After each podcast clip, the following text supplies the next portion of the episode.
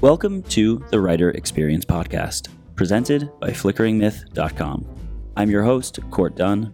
Join us as we talk to writers about their work, their process, and what it means to be a writer. Today's episode is brought to you by Audible. Get a free audiobook download and a 30-day free trial at www.audibletrial.com slash writer experience. Audible has over 180,000 titles to choose from for your iPhone, Android, Kindle, or MP3 player. Welcome to the Writer Experience Podcast. Today's guest is Geoffrey Ward. Geoffrey is a seven time Emmy Award winning and two time Writers Guild Award winning screenwriter, author, editor, and historian. Geoffrey has collaborated with Ken Burns since 1984 and has been the sole or principal scriptwriter for Huey Long, Statue of Liberty, Thomas Hart Benton, The Civil War, Empire of the Air, The Men Who Made Radio, Baseball, The West, Thomas Jefferson, Frank Lloyd Wright, Not for Ourselves Alone, The Story of Elizabeth Cady Stanton and Susan B. Anthony, Jazz, Mark Twain, Unforgivable Blackness, The Rise and Fall of Jack Johnson, The War and the Vietnam War. He also wrote or co wrote companion volumes for 10 of these series, Geoffrey was the principal or sole writer of Nixon, Lindbergh, Reminiscing in Tempo, The Kennedys, The Last Boss, TR, and Abraham and Mary Lincoln, A House Divided, all of those part of PBS's American Experience series. Geoffrey's also an independent historian and biographer, the author of nine books, among them A First Class Temperament, The Emergence of Franklin Roosevelt, which won the National Book Critics Circle and Los Angeles Times Awards for Best Biography, the Francis Parkman Award of the Society of American Historians in 1989 and was a finalist for the Pulitzer Prize. He is currently at work on two books A History of the Partition of India with Wynton Marsalis and A History of African American Music. He also writes frequently about India and Indian wildlife. Geoffrey lives in New York City with his wife, writer Diane Raines Ward. Ernest Hemingway, his next collaboration with Ken Burns, directed by Ken Burns and Lynn Novick, is slated for broadcast on PBS in 2021. He's also working on upcoming projects with Ken Burns on the Holocaust in the United States and the American Revolution. Geoffrey, that was a very long bio. It's very impressive, and we're very honored to have you. Thanks for asking me. I just read your bio, and my bios never do full justice, and you do a lot of different things. So I'd love to hear, first off, maybe you describe yourself, who you are, and kind of what you do. Well, I've always been interested in history. Um, I came to writing in an odd way. I, I was a painting major in college. I was an editor for a long time, but I've always been fascinated by history. And um, I was the editor of American Heritage magazine for a number of years. Uh, I then, frankly, got canned from that job. And Ken Burns called me up and asked me if I wanted to come look at a film he was working on. And I knew I knew nothing about films. I've always liked films, and I've always liked documentaries. And um, we hit it off. He was doing a film on the, the Shakers then, and he asked me if I wanted to try to try my hand at screenwriting. And I certainly needed something to do, so I so I started, and I did. We did Huey Long, uh, and we've been working together ever since. I think that was 1984. And as far as your other works, you're also an author yourself and you work on many different things. So how would you describe if you were to meet someone at a, you know, a film or industry event, how would you describe what type of writer you are and all these different projects you work on? I write history in a lot of different ways. I think that's what it is. Everything I've ever done in history based. Um, the past fascinates me, and um, uh, it's wonderful to have been able to reach so many people. You know, you can write books and you get a nice audience and people like your stuff. And I, I will never give it up. I love doing it. But uh, to reach millions of people with history, if you really believe history is an important thing that people should understand, is, you know, a dream. It's an absolute dream job. And I'm, I'm 79 years old and, and hope to be doing it until uh, they take me away. So you mentioned how you started working with Ken Burns around 1984. But what about before that? Did you always want to be a writer? Had that thought crossed your mind? Well, I started, as I said, in school. I, I was going to be a painting a painter, and I, I have a degree in painting from Oberlin College. but I had to earn a living when I got out of college, and so I became. I was a picture editor, and I was then I was a a friend of mine from college uh, founded a magazine called Audience that ran for a little while, and then I was at American Heritage. Um, I, and I really, I never thought of writing full time myself. I saw myself as an editor. I loved doing that. I still love doing it. But it was really partly, I started writing a few magazine pieces when I was working on the magazine myself, editing the magazine myself. And then this, this, and then again, when I lost the editing job, I took on the job of writing about FDR. I got very interested in that and uh, persuaded publishers to to let me do so. And um, I learned that I really loved writing. I, I, I, wasn't sure that I did before then, but I, uh, there's something about watching those pages pile up and realizing you're telling an interesting story um, that is enormously appealing to me and still is. We are very excited to talk to you about your writing and focus on process. So I would love to focus this episode on the process of writing a historical documentary specifically. Is there a particular project as we work through the process that might be a good example, whether it's Civil War or I know Hemingway is coming up, but I'm not sure if you can talk about that. Let's try to talk about it generally because there okay. are certain general things that at least at least with Ken, and I, I want to say that nothing I say necessarily applies to other people, but uh, I'll see what I can do. Um, uh. We'll just talk about how it's done. I started, I had a great advantage over other people who write about history in that I'd spent years and years reading, reading and thinking about and writing history and editing history. So I have a sort of, and I don't have to start quite as far back as a lot of other people do who, who work on, on history um, I sort of have a basic understanding of things when I start. You know, I know when things happen. I know who's involved on the on the major scale, and I have over the years developed some sense of how much detail you can go into in a film. But it, what it does involve is an unbelievable amount of reading. I order. It's built into Ken's budgets. It is money really for me to just order a library of books on whatever subject it is, Hemingway or the Holocaust or what those are the current things, or the American heritage, which I, the American Revolution, which I'm just beginning to read about. The way Ken and I have worked is I write I write the story the way I think it ought to be told. I, am I'm, I'm the narrator. um, I, I don't try at, as I go along either to tell them where footage should be or uh, except once in a while when I know there's some wonderful thing that they might overlook. I'm really trying to write a story.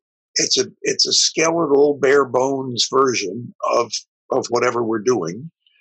Um, I, I try to make the story as complicated as I can within a simple story, if if that makes sense. Um, we we try to not do uh, people who are entirely heroic or entirely evil the way, I mean, Hitler is entirely evil, but for the most part, people have good and bad sides, and we try to include both of that so that these are not hagiographic films.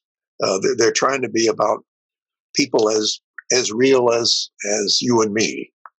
Um, I, anyway, I write it. Uh, I Ken often does series, so I write two or three or four or five shows, whatever I think it ought to be.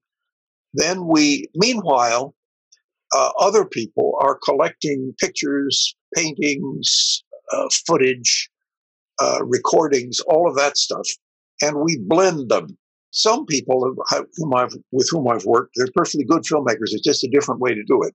They write a, a block of narration, and then they say they've read a book by Professor Blank, who says something they want to have him say. And they actually put in a little block of quotes from his book so that when they interview him or her, uh, they can get them to say more or less what they've said in their book. Ken believes, and I believe, that um, people, if you interview people, they're much better if, they, if you ask them questions and you don't tell them in advance what the questions are going to be, that they will give you a much more honest, um, heartfelt version of things and so so we don't we don't try to set that up sometimes I'll say we need we need a bunch of heads here, but that's all I say. I don't, I, you know, and let them and let them argue about whatever it is that that the issue is. Um, but the, but basically, I I do a story structure, a story structure, and then we get together and uh, and go through it, and usually cut quite a lot. It just at the first at the first go, and then we have uh, what we call blind assemblies, which are basically uh, if we have interviews and we and and they've been selected, sometimes they get dropped in as we go. But basically, it's listening to Ken drone my narration, uh, and we all sit and listen to it, and then decide, you know, we were bored here, or this part should go after that, or um, we find that very useful. In the old days, we made very, very, very long versions of the film, you know, in the old real film days where you clipped it together. And um, that was uh, enormously expensive and time consuming. Now, the combination of um, the technology we now have uh, and and the blind assembly, we, what we do is much more efficient. I would love to break some of those pieces down. You kind of gave sure. us an overview of everything. What I'm first curious about is where the ideas for each project come from. Does that start with Ken coming up with a general concept and then approaching you? Does he pitch it to PBS? Walk us through those very early stages and how you get involved. I am um, uh, blessedly ignorant about how he persuades PBS to do things. I don't have to do that. um, the ideas come from him, from me, from other people on the staff. We talk about them. He has. A, he, we still have a long list. I will not live to see the end of the list. And they're, you know, he's been so successful that PBS generally has been, has smiled upon our projects. I know in um, in all the years we've been working, and this is hard for some people to believe. I think um, we have never been told either what to do or what not to do in a film ever. They really leave you alone, and then they back what you do. And the, res- and the result of that is I'm very happy that, that we've never had to go anywhere else to do any of this, where, where there's, you know, input from funders and, and so on. We've, we've been, um, we've been very, very fortunate in that. As far as the writing itself, are you the sole writer? We've done it uh, different ways. Uh, Dayton Duncan, who has written a lot for Ken, and I had done some films together. We did Mark Twain together, but uh, lately I've been I've been the sole writer. Yeah, and I did most of the writing, even on the not on that on the ones with Dayton, but on the on the earlier earlier ones too. It's been uh, it's been quite a it's been quite a journey through these stories. when I see them when I see them all written down, I I do say to myself, "Wow, we've covered a lot of ground." As far as the writing itself, I imagine you know with any story, some writers have different opinions on this, but usually there is some form of an outline. Walk us through your initial outlining process? I imagine you're doing a lot of research, but once you get to a point where you're kind of trying to structure everything, what does it look like? Do you have a physical outline? No, um, and that's a uh, you know there are people who who use them, and I have never, I never even in school when I wrote stuff, I used to write it. You know, there there were classes where where you were supposed to hand in your your essay and the outline, and I always got very good grades on the outline because I made it after I'd written the essay so that it reflected what I. I don't start with an outline. I mean, I know it, that's not quite fair. I know, you know, in the first show of the American Revolution, you got to get from the from the intolerable acts by the British through probably Lexington and Concord. I know that, but I don't know. I, there isn't any, you know, ABC outline. I don't write anything down uh, about halfway through a script, I do less for the outline than for uh, convincing myself I'm making progress. I will write down, you know, if I've done three or four scenes, then I know those will lead me to the other ones. And if I write them all down and I draw a line through them as I write them, I feel that you know my cause is not hopeless, which is which is what every writer on whatever you do uh, feels from time to time. I think. But I don't, I, it's just, it's a quirk of my brain. I've worked on several things with Wynton Marsalis, who is an utter genius. He can't get up in the morning without an outline. I mean, he, he you know, he, and he ticks everything off by the end of the day. He does that whether he's uh, composing music or writing a book or whatever he's doing. And I, you know, I'm interested to see the outline. But I, even when we were working on the book together, he he wanted an outline, and we did one, and it, it sort of followed that.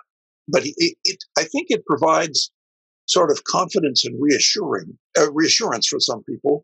I, I just have never um, known how to use one. As far as the script itself, are there any steps between when you and Ken decide to move forward with the documentary and when you start sitting down to actually write out that script? If you don't have the outline, is that when the reading comes in? Is that's that when the research? That's when the reading comes in and the research. Okay. The reading is funny. I have a son who writes, and uh, he's written three or four books. And uh, he was talking to me the other day, and he said, "You know, the really weird part about being a writer at home is that there's a he writes history too. That there is a there is a period when you just plain have to read, and you, you sit in a room reading a book, and then he said, after a while, a little paranoia sets in, and you realize you you think some stranger is going to look in through the window and say, "Ah, that guy's just reading," and there is something. It's sort of after a few days of it, you really have to you have to type something just so that you know you're still alive. But there's no um, there's just a period. We agree to do it. I get a contract. Uh, I sort of say goodbye to Ken. Then I work for a while. And He calls every so often, and and uh, he's an incredibly driven person. He has a lot of projects at once, and he and limitless energy, just astounding. And what he what he the, the moment when he relaxes on a show is when I write the introduction to the first show. And he's waiting for that on American Revolution. This conversation is holding it off yet another hour. It drives him nuts. I mean, he just. I'm somehow, sorry, Ken. Somehow, yeah, somehow when he has the introduction, he can breathe deeply and know that we're going. Now we're going to. Now I know what we're doing. You know, not that he doesn't know, but he wants it. He wants it in English, in in narration form. As far as the reading itself, I imagine you're taking notes. How are you kind of gathering that information? What's your organizational process? Maybe it's not an outline, but I assume maybe there's note cards. There's some level of kind of, lots of converting this. Lots of notes. What does it look like? You're just note cards, or well, I, sometimes uh, if they're if it's if they're not if it doesn't look as if they're going to be a very great many, I actually write in the back of the book. I, the the blank pages at the back of the book because I know then I know where to find it. Yeah, it was in that book, and I remember there's a page number, and I know where the quote comes from. Most of the things I write down are quotes. They're things that help us um, make make the story human by having people from the time. Uh, Ken is a sort of pioneer in doing that. We started, we did a lot of it in Civil. Well, he did it in Brooklyn Bridge before I ever knew it, but we did a lot of it in um, in the Civil War. Um, the goal of all of these shows, I think, there are two parts. It's who are who are Americans. That's one thing. Who are we? And the other is um, is the basic belief that the people you're dealing with in the past, where whether they wear Civil War uniforms or wigs or cowboy hats, are people uh, n- neither more innocent nor smarter than we are and that they don't they don't know what's going to happen, and just as we don't know what's going to happen. And I think um, I think those principles have, have what have kept the series alive. We have a lot of writers on this podcast. Do you like what writers write? Do you like free stuff? Well, Audible is offering a free audiobook download for listeners of the Writer Experience podcast with a free 30 day trial to give you the opportunity to check out their service. I recently downloaded James Joyce's Ulysses for my commutes into the city, while our producer Harry, who may or may not exist, has been enjoying J.R.R. Tolkien's The Hobbit. To download your free audiobook today, go to audibletrial.com slash writer experience. Again, that's audibletrial.com slash writer experience for your free audiobook. What's your favourite film of all time? It might be a sophisticated classic a childhood favourite, or an enjoyable pile of trash you just can't help but watch over and over again. The Pick of the Flicks podcast, hosted by me, Tom Beasley, is all about celebrating people's favourite movies in whatever form they take. Each week, I interview a different guest about their chosen favourite, whether I agree with their choice or think they're as mad as one of Tom Hardy's accents. So tune in to Pick of the Flicks every week on the Flickering Myth Podcast Network and subscribe with your podcast app of choice. Maybe your favourite film will be next. Hi, I'm George. And I'm Sam. And we're from the That's a Classic podcast on the Flickering Myth Network. We both bring three films each from a certain genre and we battle it out to find out which is the ultimate classic. So you can listen to us on Flickering Myth, iTunes, or Spotify. Check out what classic we choose every week. Tell us about the script itself. I imagine it varies fairly greatly from a feature film script, like a Hollywood script. What are the different types of things you're thinking about? Obviously, I imagine you are writing dialogue from interviews that you would hope to put in there. And I imagine, obviously, you're putting in the quotes that you're finding from the book. Maybe I assume throwing in areas where there'd be archival footage and that kind of thing. Does that make sense? Am I missing anything? Walk us through all the different no, types of content. That's right. And it, it I don't write dialogue. That that doesn't happen. Uh, you know, everything everything you hear somebody say, someone said. um, but uh, uh, you know, I, there's some basic principles of it uh, that are just seem to me anyway. Again, our scripts are different from most of the scripts uh, that I've seen. In that, I mean, I don't use a special some kind of special uh, software. I, it's they're just written in Word, and I you know I type the word narrator, and then whatever I'm saying, I say, uh, and then that's then there'll be a quotation from somebody, and maybe and maybe room for a head, although I'm never sure where exactly where they're going to go. Um, but there's certain rules I, that have been helpful to me. One of them is that pictures are your topic sentence. It's amazing how often I type what seems to me a perfectly good topic sentence, the kind you would use in a book. And then when we get going, you realize you don't need that. We're already in France. You know, the picture is Paris. You don't need to, you don't need to explain that you're going to Paris. Um, th- things like that uh, fancy writing doesn't work. Any line that you are especially fond of uh, will never make it into the final film and shouldn't, because, at least from my point of view, the narrator should be as straight and exclusively storytelling as possible and should never call, ever, ever call attention to itself. If, if, if the viewer at home says, wow, what a beautiful line, it probably shouldn't be in the film because it, you want to get to the next thing. And the other thing, you know, are things my mother taught me when I was a kid. She was a very good amateur editor. Is get rid of adjectives and adverbs. They don't help you in a film the way you're looking at things. And uh, these are just random things that occur to me. The other the other thing is when I started again, I didn't know. I you know I still have never taken a course in this or anything. But the style, especially when um, American Experience began, there were a lot of people who were used to very, very, very spare narration, the way it's done, say, in a news program. I write long sentences just because I've always written long sentences. I talk in long sentences. And uh, as long as you can find a narrator who knows how to breathe, um, long sentences are fine, we've discovered. And so, uh, you know, all of that works as long as it contributes to the overall story you're trying to tell. As far as the number of drafts for the script, is the ongoing script, does it change when the interviews happen? Do the interviews happen simultaneously while you're working on it? No, uh, the script is never done until you lock. We're always fiddling.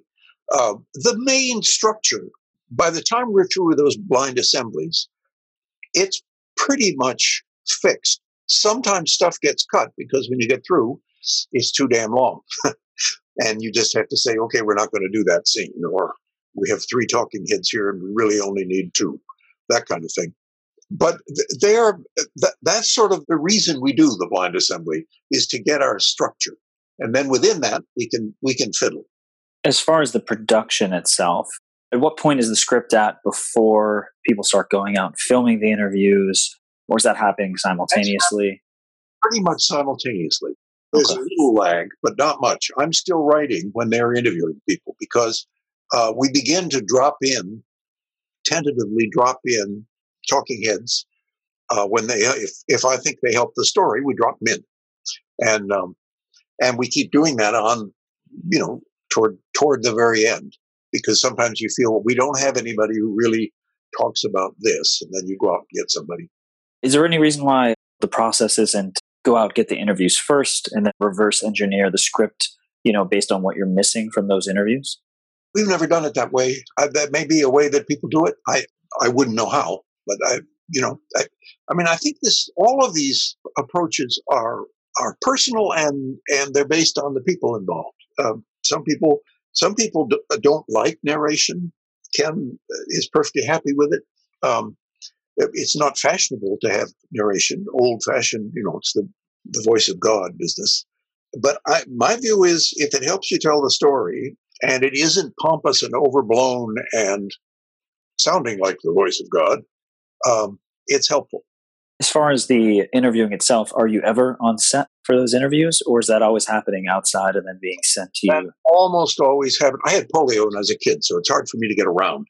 But uh, that I, most of the almost all but a very few of the interviews, uh, I I just receive the stuff. I don't. Um, I help select some, but I don't. Um, I don't go out on on the shoots. I did I did sneak on the set for jazz because I just the idea of being in the room with people I idolized was uh, was too much to resist. But I don't have anything to do with asking questions or or anything. Lynn is a master at that. Ken is a master at that. I'm a walking example of how good they are. Um, when we did Franklin Roosevelt, uh, I was they wanted to interview me, and I resisted for a while, and then I said, "Well, okay, if you really think I should be in it, I will. I will do it." And but what I was determined to do to not do when I when they signed me up was to be emotional about polio. I wasn't gonna I wasn't gonna give in to that. And uh, on the third question, Ken got me, and I'm you know teary eyed in the film, and I don't I don't I'm quite happy that it happened. But it uh, he's really really good at getting good stuff out of people. I, it's a it's a gift I don't have. I tend to I tend to um, talk over the interviewee, which is not helpful. What are your thoughts on reenactment footage or scenes that are recreating the past? You mentioned you don't write original dialogue per se, but what about writing scenes? That's not my bag. I I I simply don't. It's, people do it very well. I have. It's not a moral thing. I just don't ever believe them. The minute somebody comes on in a wig, I, I know that that man is going to take the wig off and have a have a burger as soon as the camera goes off. It just doesn't, to me, and what I want is, I want to, I want to make you think when you're watching that you are in the world that I'm talking about. I just, and it, again, I don't uh, object to it on any level except just how it works on me, which is it doesn't work. I imagine the alternative to that would be maybe using archival footage. So whether it's you know war footage or stuff from the time.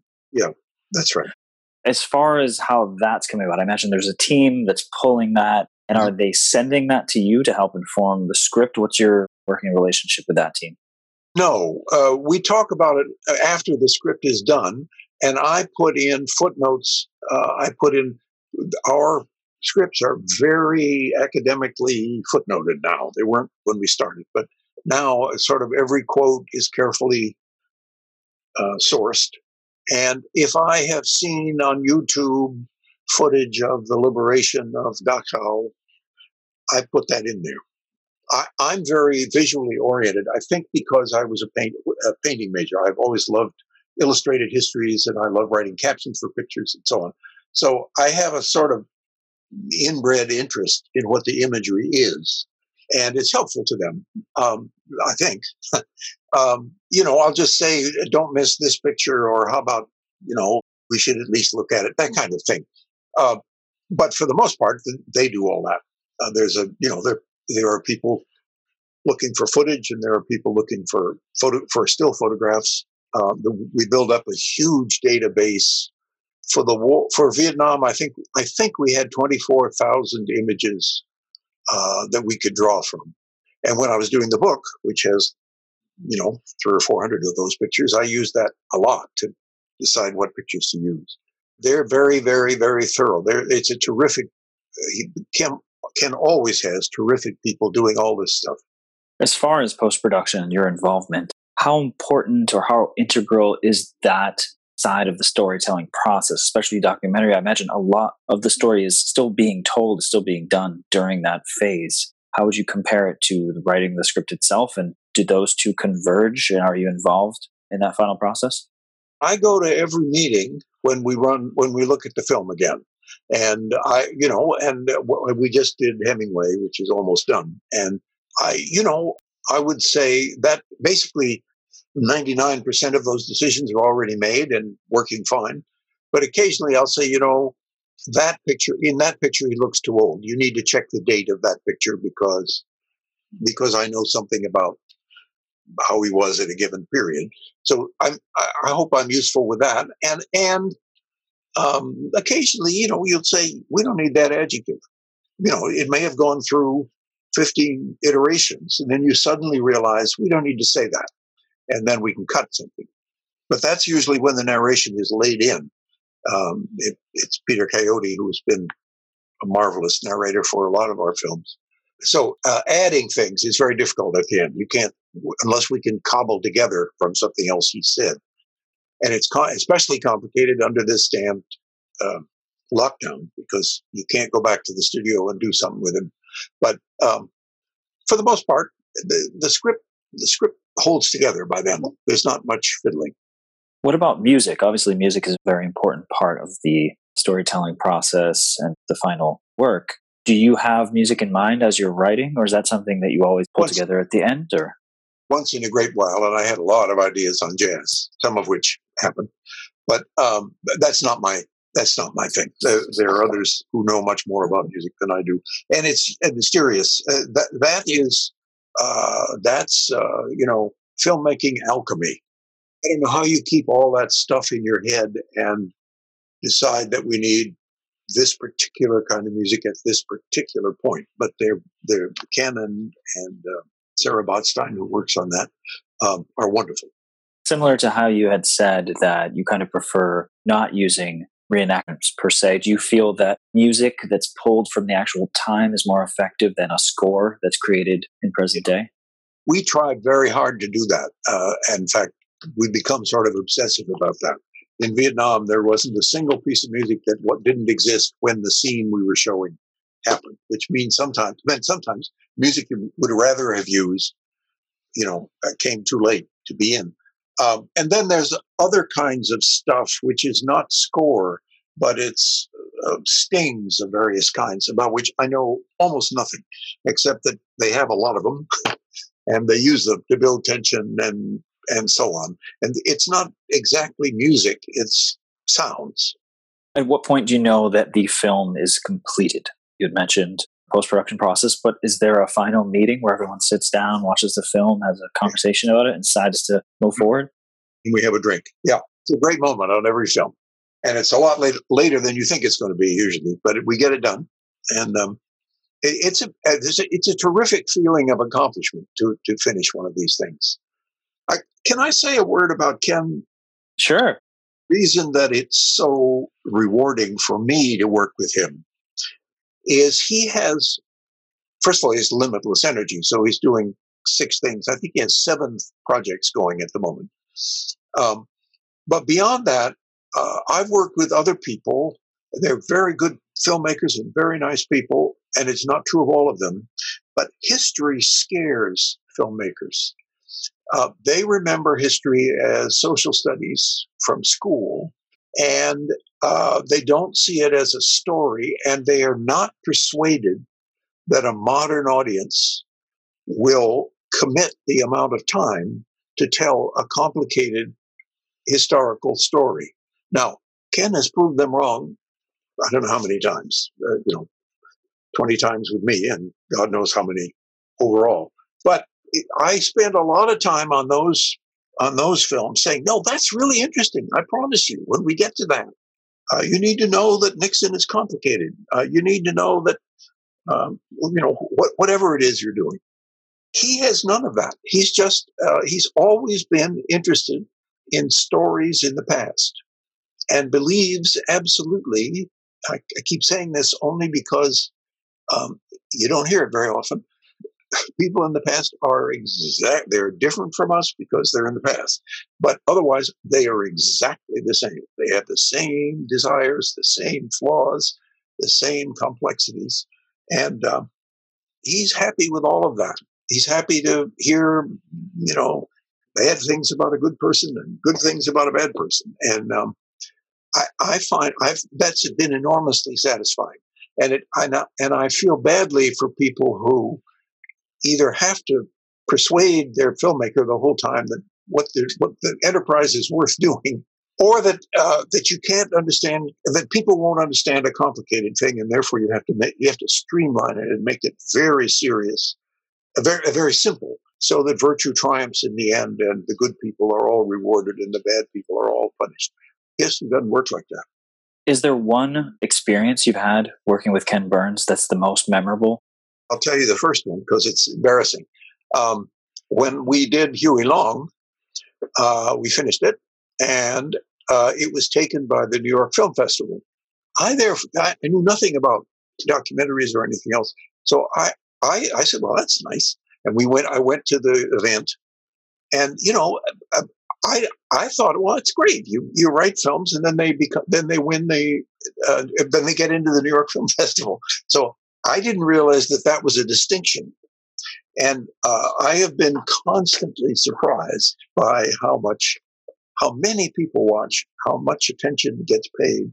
If there is an experience, it's that one. It's just over and over again. We've been, I've been thrilled to know that um, millions, literally millions of people are learning about Jack Johnson or Louis Armstrong or, you know, Thomas Jefferson or Susan B. Anthony, all, all of those extraordinary people um, that people sort of know about, they've had a good look at, thanks to Ken. Geoffrey, you've won seven Emmy Awards, two Writers Guild Awards. Obviously, as I mentioned earlier, you have the Ernest Hemingway project coming out in 2021, and you're working on two other projects with Ken Burns Holocaust in the United States and the American Revolution. But in general, as far as your goals, you've already achieved so much. What's the next milestone you want to achieve? Well, I want to keep doing these things with Ken as long as I can because I, I love doing them. And I'm going to try to do a book on African American music with Wynton Marsalis, which is a joy every minute working with him.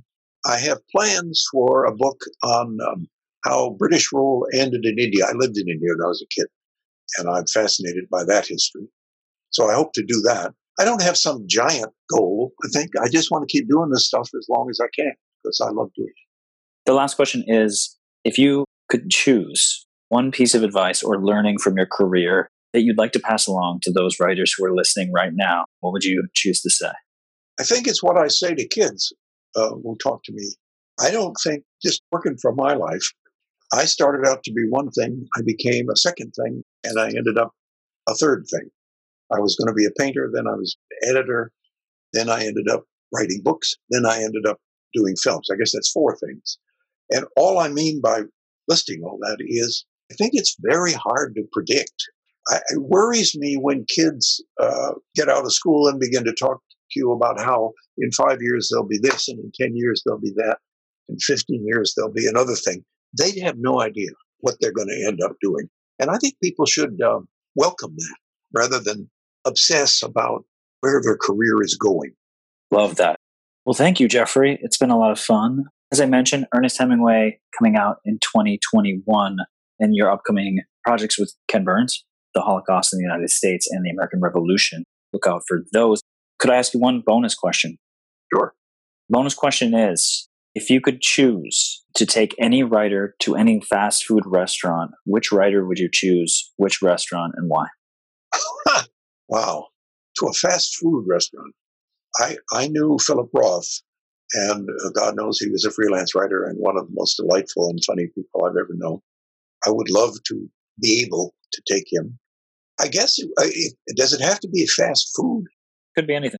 Gabriel's, which is a restaurant which, alas, is closed now, but used to be a wonderful hangout for all of us on the Upper West Side uh, because it's right next to Jazz and Lincoln Center. And they had wonderful Italian food. He would have enjoyed that. And I would have, God knows, enjoyed his company. Amazing.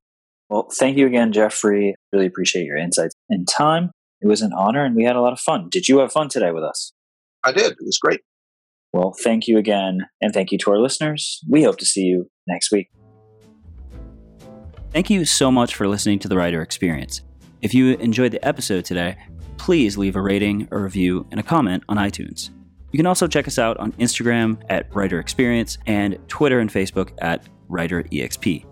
The Writer Experience is a Samurai Dinosaur production. Copyright 2019. All rights reserved. Music by Kevin MacLeod.